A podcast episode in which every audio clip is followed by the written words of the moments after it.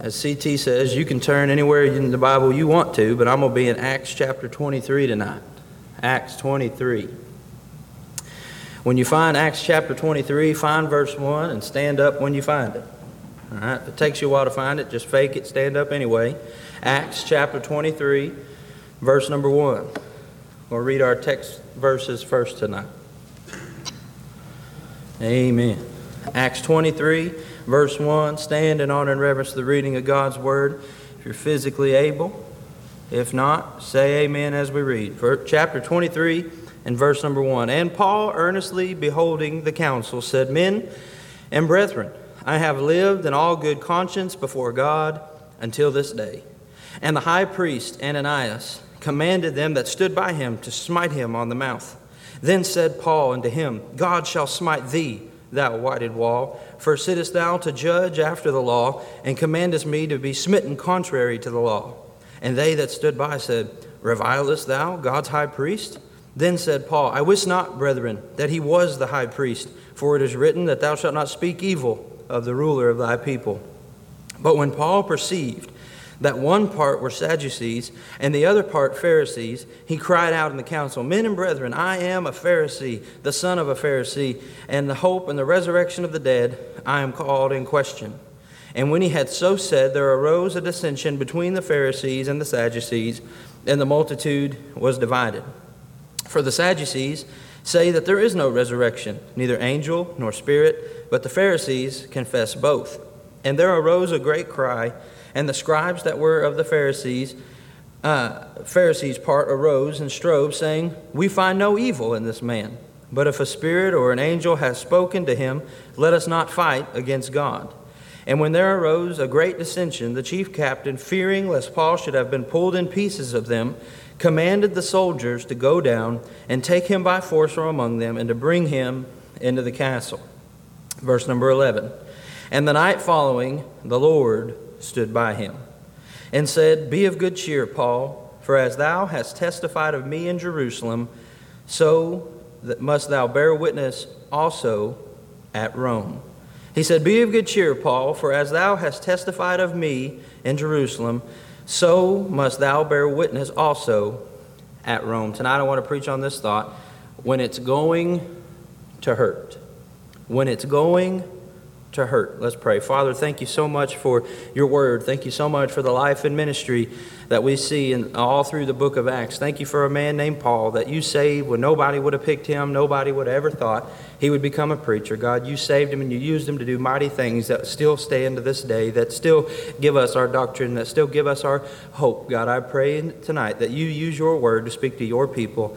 Get me out of your way, hide me behind the cross, and I ask these things in Jesus' name. Amen. Thank you. You can be seated. So if you remember last week, we remember that angry mob in chapter 22, that mob that got fired up about Paul and I got a lot louder there. That angry mob that got fired up and got angry with Paul because he began to tell them how he was going to take the gospel of Jesus Christ, how he was going to go tell the gospel and the good news to the Gentiles, and they weren't hearing it. They were not willing to accept that those were not. Turn me down just a little bit more, fellas. I feel like I'm yelling at them. That they were not going to accept that, and that angry mob began to get involved, and that angry mob began to rant and holler and shout and accuse him of different things and throw different titles at him. And we talked about last week that Paul got up and he beckoned with his hand. He silenced the crowd. The chief captain gave him chance to speak, and he held out his hand, and as the crowd grew quiet, he began to say, Guilty as charged. And what was he guilty of? Paul said, I'm guilty of being a nobody, just like you. I'm guilty of knowing somebody, and I'm guilty of trying to tell everybody. And we know that the crowd didn't like that one bit. They got even more riled up. And we're going to, by introduction, look again at the end of chapter 22 and verse number 22. Chapter 22 and verse 22. When he got that mob worked back up into a frenzy, here's what happened. And they gave him audience unto this word. Then they lifted up their voices and said, Away with such a fellow from the earth, for it is not fit that he should live. And as they cried out, they cast off their clothes and threw dust into the air. The chief captain commanded him to be brought into the castle and bade that he should be examined by scourging, that he might know wherefore they cried so against him. And as they bound him with thongs, Paul said unto the centurion that stood by, Is it lawful for you to scourge a man that is a Roman and uncondemned? And when the centurion heard that, he went and told the chief captain, saying, Take heed what thou doest, for this man is a Roman. So we see now that the Jews had their will.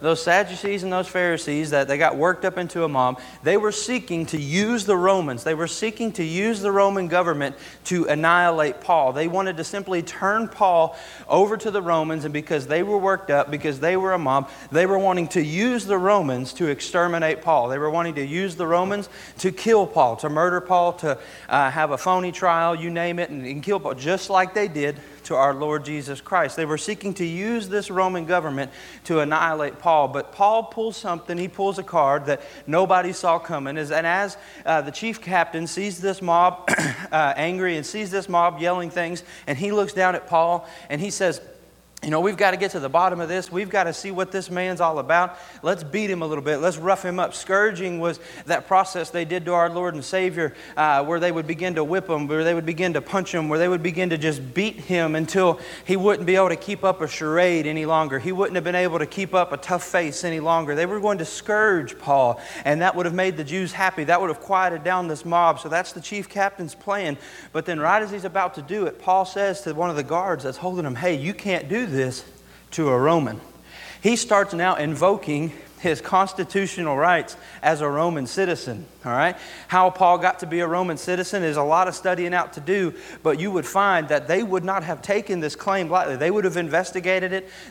A Roman citizen, by order and decree of Caesar of Rome, had to be able to produce what we would call a birth certificate, had to be able to produce here in America a proof of citizenship, just like we have now. They would have had to produce back then, because you remember the Roman Empire stretched across the whole world, and there were Roman citizens at every corner of the world, and you did not want to be confused with a non-Roman citizen. If you were a non-Roman citizen, you were simply a bondservant. You were possibly a slave. You were possibly somebody that was lower than the lowest dirt out there. But if you had this certificate, you had this piece of paper that showed your Roman citizenship, you were granted your constitutional rights, what we would say in our vernacular, as a Roman.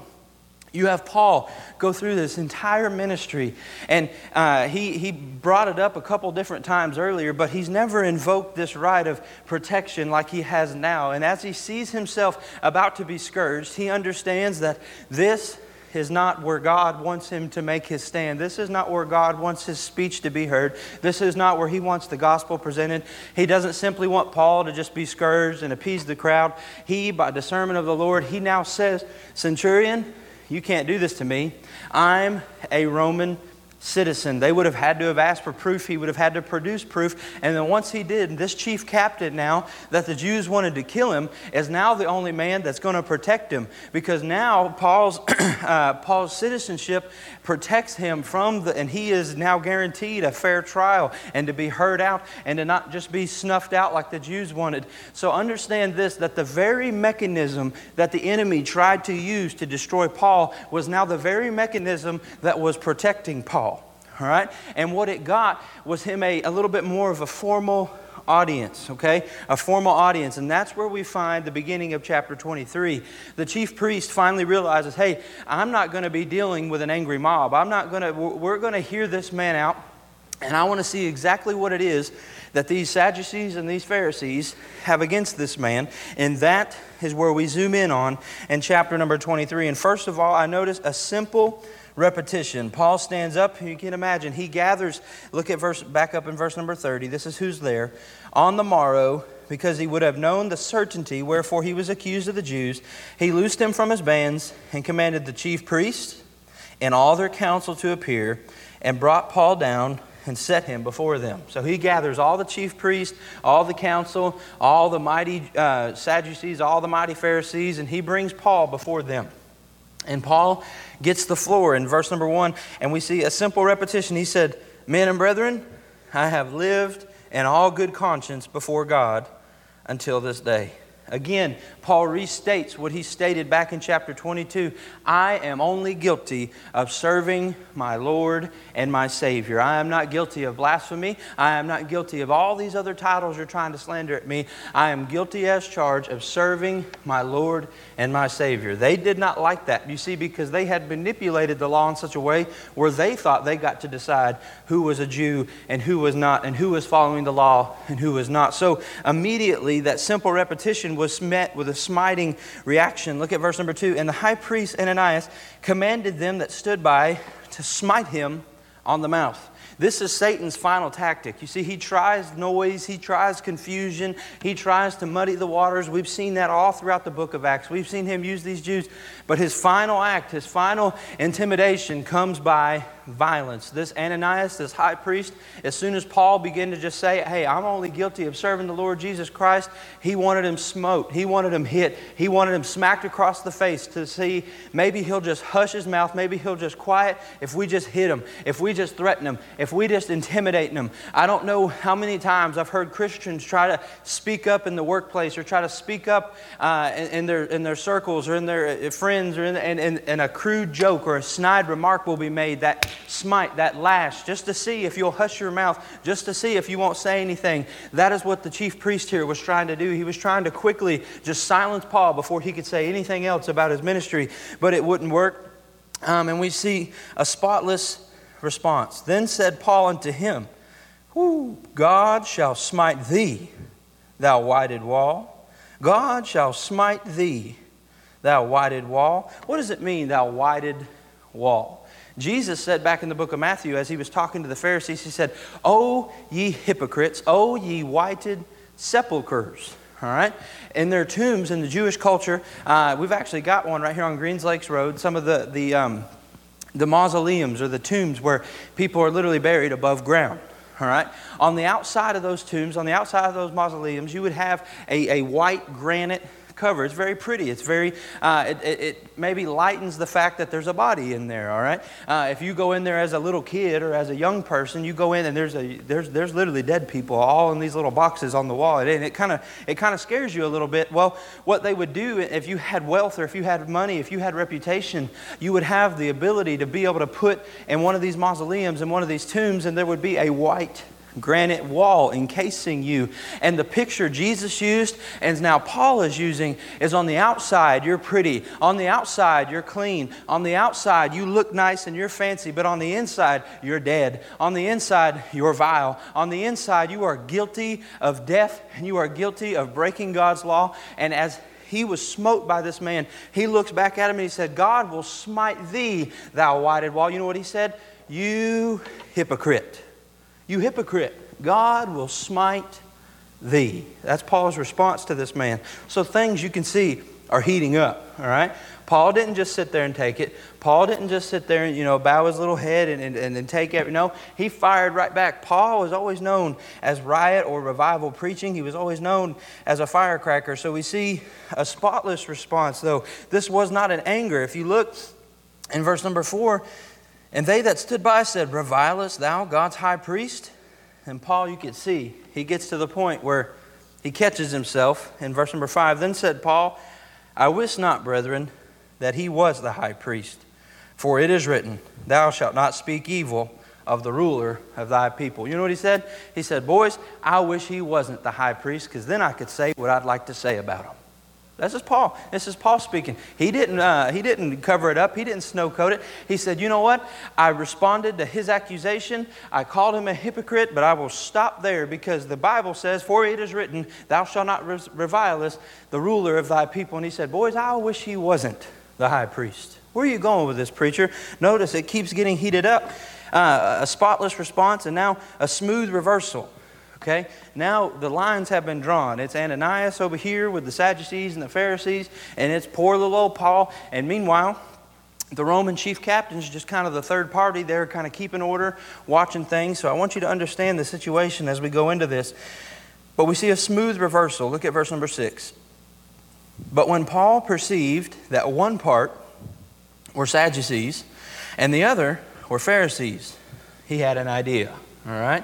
He sees here and he sees his accusers coming against him, all right? And he outwits them. He outsmarts them. He makes them look completely foolish. He exposes their hypocrisy for everyone there to see. Look again at verse number 6. When Paul perceived that one part were Sadducees and the other Pharisees, he cried out in the council, "Men and brethren, I am a Pharisee, the son of a Pharisee. Of the hope and resurrection of the dead, I am called in question." All right?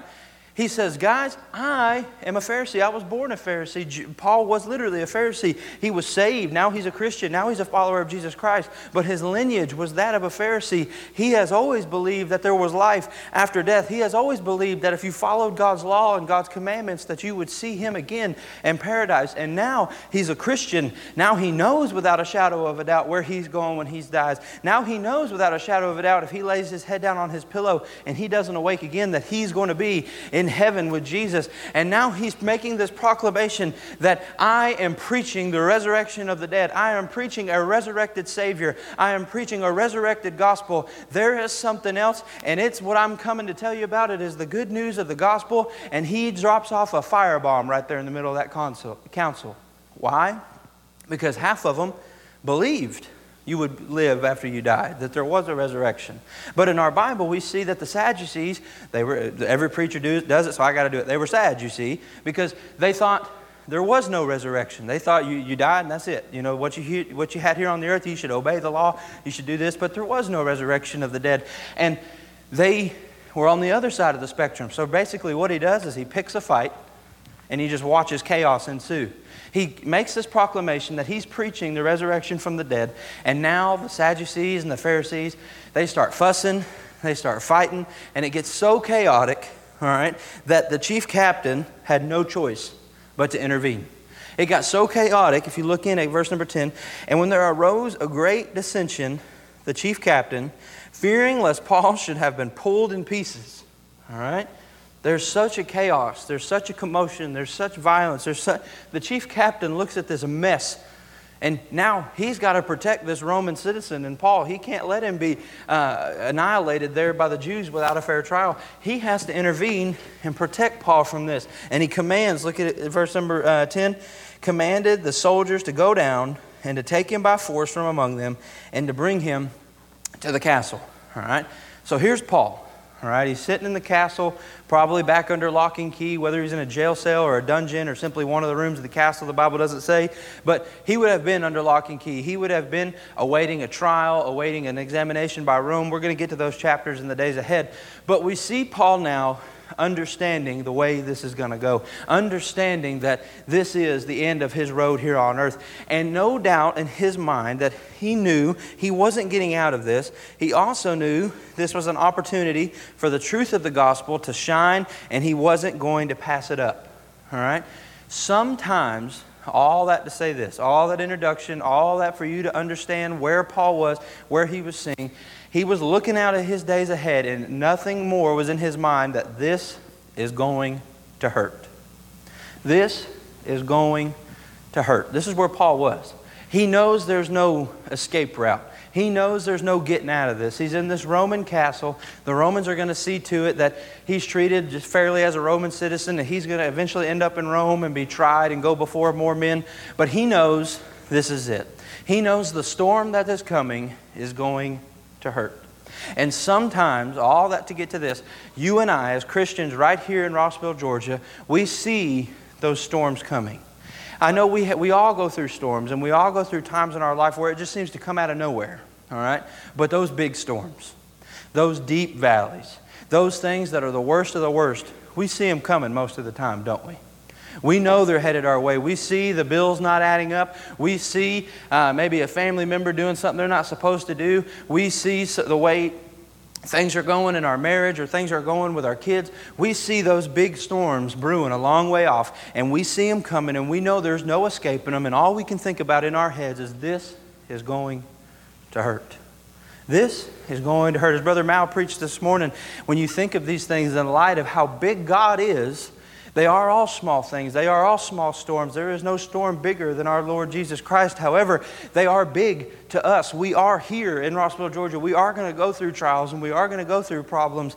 And as Miss Teresa was testifying of one of her family members, the young man said, and I can't handle these storms. I just don't know. And she told him, and very wisely told him, that's exactly where God wants you. He wants you to admit that you can't handle it so that he can come in and step in with you and go through that storm with you. So tonight, when it's going to hurt, when you see that storm approaching, when you see that tribulation, when you see that trial, when you see that examination, when you see those things that are coming down your lane, that are coming right at you, and you know there's no getting to the right, there's no getting to the left, there's no running away, you're going to have to go through this storm as a child of God. There's some things I want you to remember tonight, and they're all given unto us in verse number 11. Number one, remember who is beside you. I know you're tired. I know it's a Sunday night, but y'all better pay attention with me to these first words in verse 11, or I'll have a stroke, all right? Because they're exciting. They're exciting. Look at verse number 11. You see where Paul's at. And the night following, here it is, the Lord stood by him. And the night following, the Lord stood by him. When you know it's going to hurt, when you know the storms are as real as they're ever going to get, when you know the pain's as painful as it's ever going to get, when you see it coming or you're beginning in the early stage of it, remember who is beside you.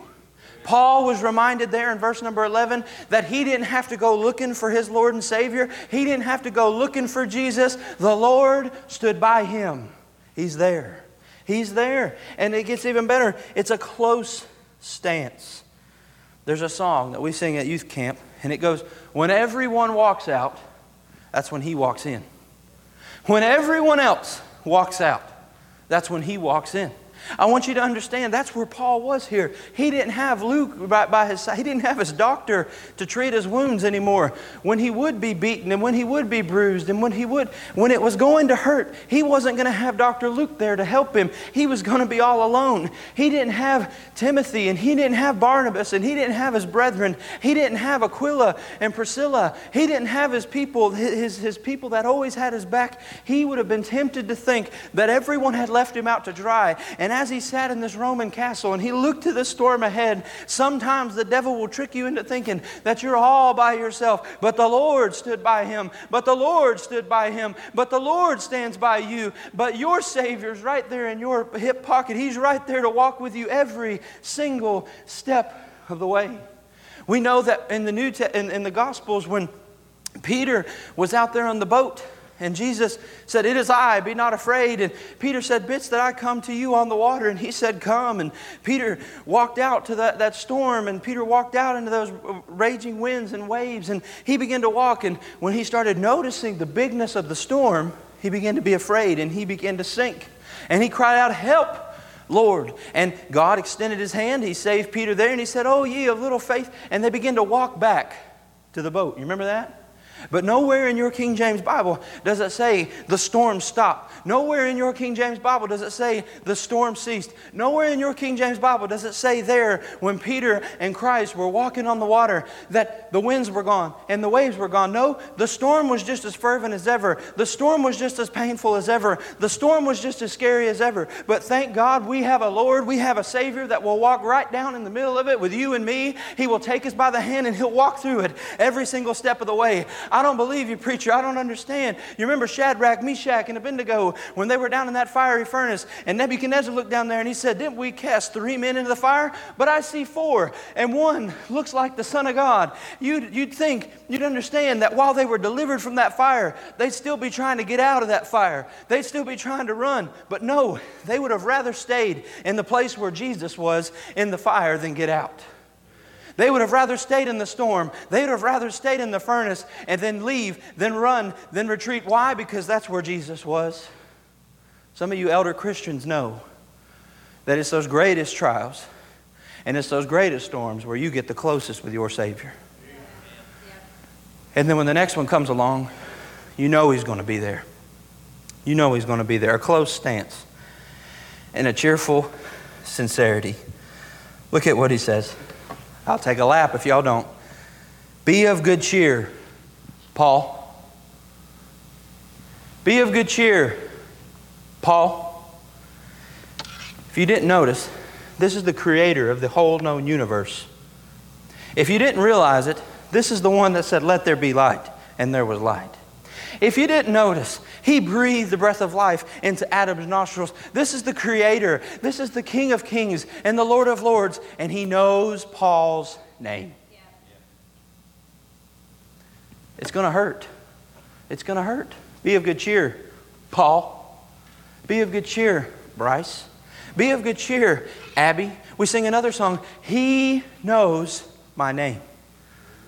Sometime all the noise and all the pain and all the distraction of this world can make us think that God is so far away and that our problems aren't as big as everybody else's problems, and he doesn't care about my storm, and he doesn't care about my furnace, and he doesn't care about the things that are hurting me and affecting me. Can I tell you, you're wrong. Nicely, you're wrong. Lovingly, you're wrong. He knows you. He knows your name. He knows where you're sitting every day. He knows the chair you sit in your living room. He knows what runs through your head. He knows the pain and the depression and those depraving thoughts. He knows every part of your frame. He knows the things about you you don't even know about yourself. He knows your name. He knows your name. When it's going to hurt, remember, he knows who you are. Remember, he knows things about you that you don't even know about you. He knows things about you that you haven't even learned about yourself yet. That's my favorite part. As a young preacher, that's my favorite part, is he knows things about me that I don't know about me. And I get to learn about me from him. I get to learn about me from him. I was smart enough to realize I wasn't smart enough to have things figured out for myself. And at a very young age in ministry, go, "Okay, Lord, you got to do this because I can't do it." It takes some men a long time to realize that, and I understand that. But I realized very early on, this thing ain't about me. He said, "Be of good cheer, Paul." He knew his name. He knew his location. He knew where he was. He comes to him. He says, "Just in case you forgot, I got you. I got you." That's just number one. Good Lord, remember who is beside you. When it's going to hurt, remember who is beside you. Secondly, when it's going to hurt, remember what's behind you. Look at verse 11 again. "Be of good cheer, Paul, for as thou hast testified of me in Jerusalem." As thou hast testified of me in Jerusalem. You know what he was telling Paul? Jerusalem is the culmination of your ministry, Paul. Take a look back at all the times, Paul, that I've been there for you. Number one, take a look at your Damascus road. Take a look at your Damascus road. "Paul, you remember where you were when I found you? But it's going to hurt, Lord. This storm's going to be bad, Lord. I don't know if I'm going to make it through this, Lord. Paul, do you remember Damascus? Do you remember your attitude? Do you remember that you were persecuting my people? Do you remember that you were on the other team?" When it's going to hurt, it's a very important thing to remember our Damascus road. Remember where we were when he found us. Remember what we were doing when he saved us. Remember our mentality was nothing like his mentality, but he chose us anyways. He saved us anyways. He died for us anyways. And he was telling Paul here, like y'all has testified of me in Jerusalem, your ministry, your Damascus road, remember that, Paul. If I could take care of you then, when you didn't even know who I was, I can take care of you now. Not just your Damascus road, but your discipleship road. We've been through it every chapter, haven't we? We've seen all the times Paul, supposing he was dead, was cast out into the streets. We remember all the times Paul was reviled and rioted against. We remember all the times that those disciples begged him, "Please don't go. You can't take much more of this, Paul. We can't bear to watch you suffer like this anymore, Paul." We know about the trials and the temptations of Paul's ministry up until this point were enough to put enough of us out of it. We'd say, no, I'm done. I quit. I can't take no more of this. But he said, don't just remember your Damascus road, Paul. Remember your discipleship road. Remember everything that I've brought you through. Remember everything that you've been allowed to do for the ministry. Remember every soul that made a profession of faith, Paul. Remember every soul that was changed, every life that was touched, every child that came to know me, every mama that came to know me. Yes, Paul, I know this storm's going to hurt. Yes, Paul, I know this tribulation's going to stink. Yes, Paul, I know this furnace is going to get hot and nobody's going to be in there with you. But remember, it is worth it. You know, Paul, because of your discipleship road. his Damascus road, his discipleship road, but also remember the difficult roads. And I said roads because they're plural.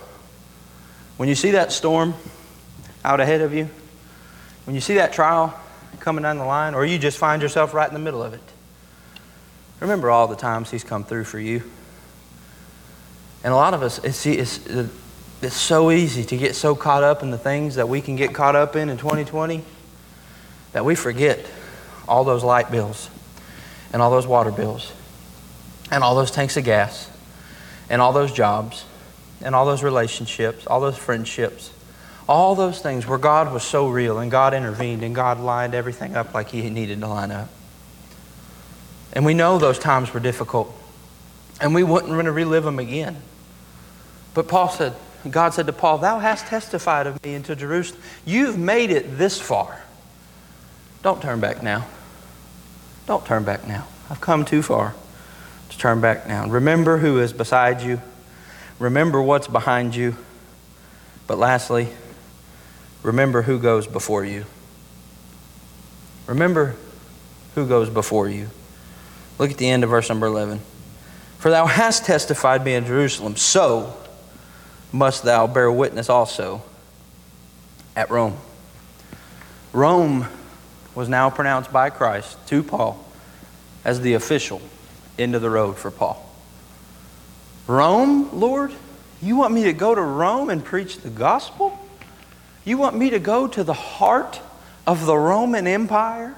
You want me to go to the melting pot of the entire world's culture where there is no God, there is no any kind of worship going on?" If you understand how vile and how wicked of a place Paul was about to go, when the Lord was talking to Paul here and he said, "Thou must bear witness also of me at Rome," he was sending him to, you name it, the most vile, the most wicked, the most adulterous, the most idolatrous, the most abominable city on the planet.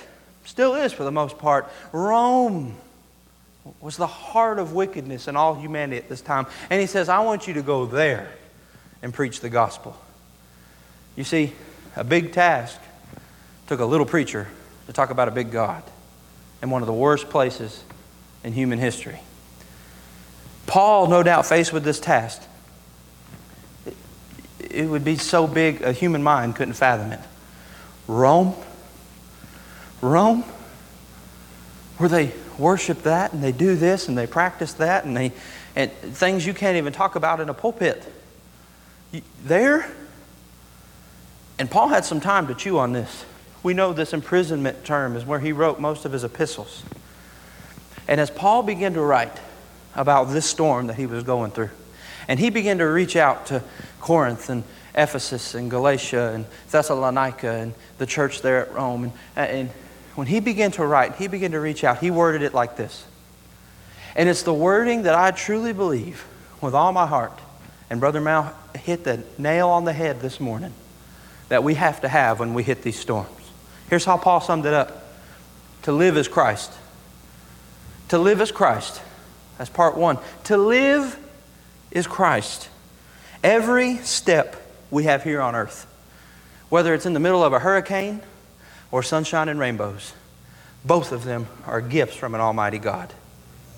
Both of them are something we don't deserve. Both of them have a purpose and have a plan and have power over eternity.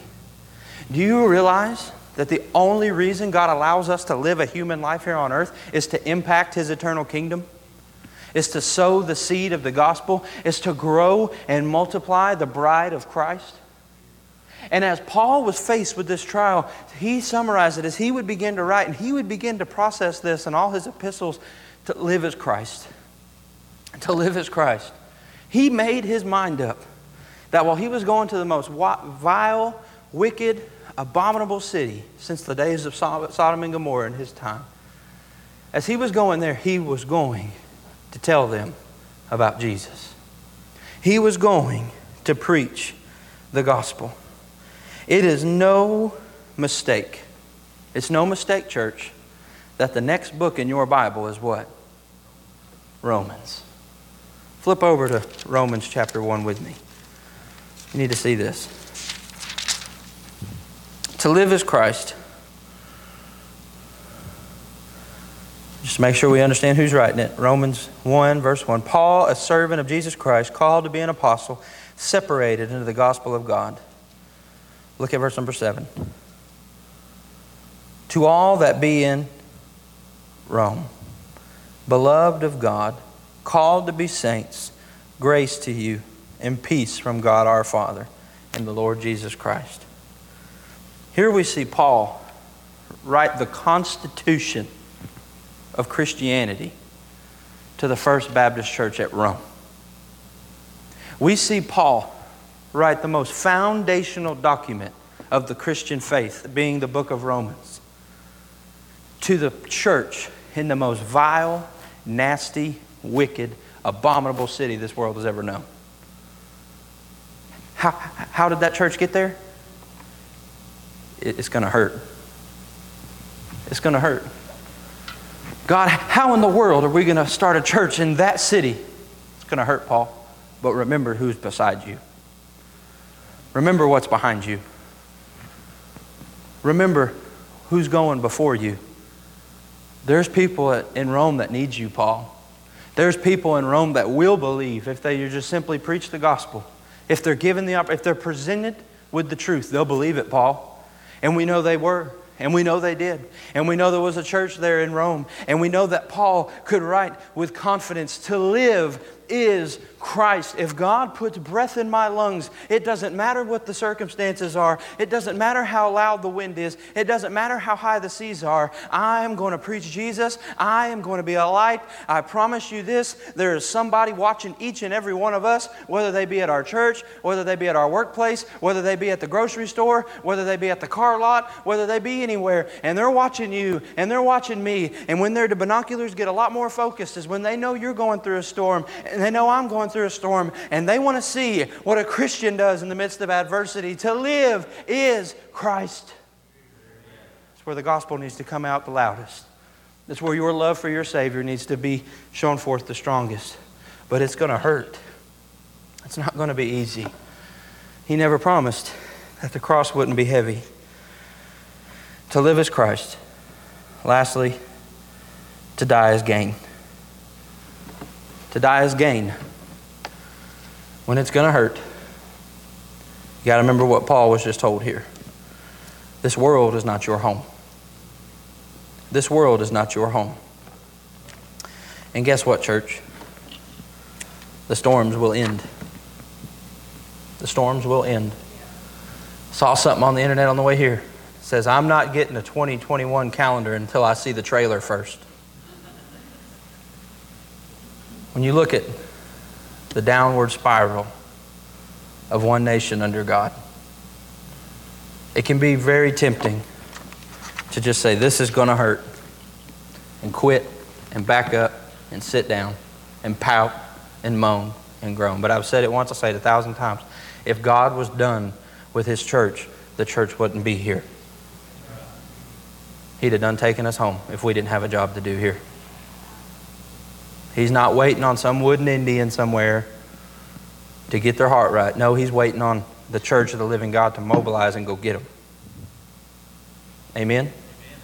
When it's going to hurt, remember who's beside you. Remember what's behind you. And remember who goes before you. Let's pray. Father, thank you for your word. Thank you for your preacher. Thank you for Paul. God, I know that there's some in this room that are going through storms that if they were on my front door, I don't know that I could even handle it. God, there's people in this room that are going through storms, and they go through storms on a daily basis that would make us cringe and make us ache and make us groan for their well-being. God, I pray that those in this room going through those trials, going through those storms, God, while we know it hurts, while we know it's painful, while we know it's not easy, God, I pray for your comfort now. I pray for your Holy Spirit to come down and give grace and love and mercy to your people. God, we know there's so many health needs. We know there's so many financial burdens. We know at Anchor of Hope Baptist Church, at any Baptist church, at any gathering of people, that people are hurting and that people need you. Lord, I pray that you be a comfort and a blessing to our people. God, I pray that you help their cup to run over with joy and to be of good cheer, and to remind us that you know our name. Remind us that you know what we're going through, and remind us that it's all worth it, that it all is going to pan out in the end, that the end of the book is we win, and you will reign forever and ever. And God, I pray that you remind your church that when it hurts, stay close beside you. And God, I pray and I ask these things. Bring us back to our place on the appointed time Wednesday. In Jesus' name, amen. Amen. Again, I want to reiterate, if you just need to stay behind in the sanctuary and pray with somebody.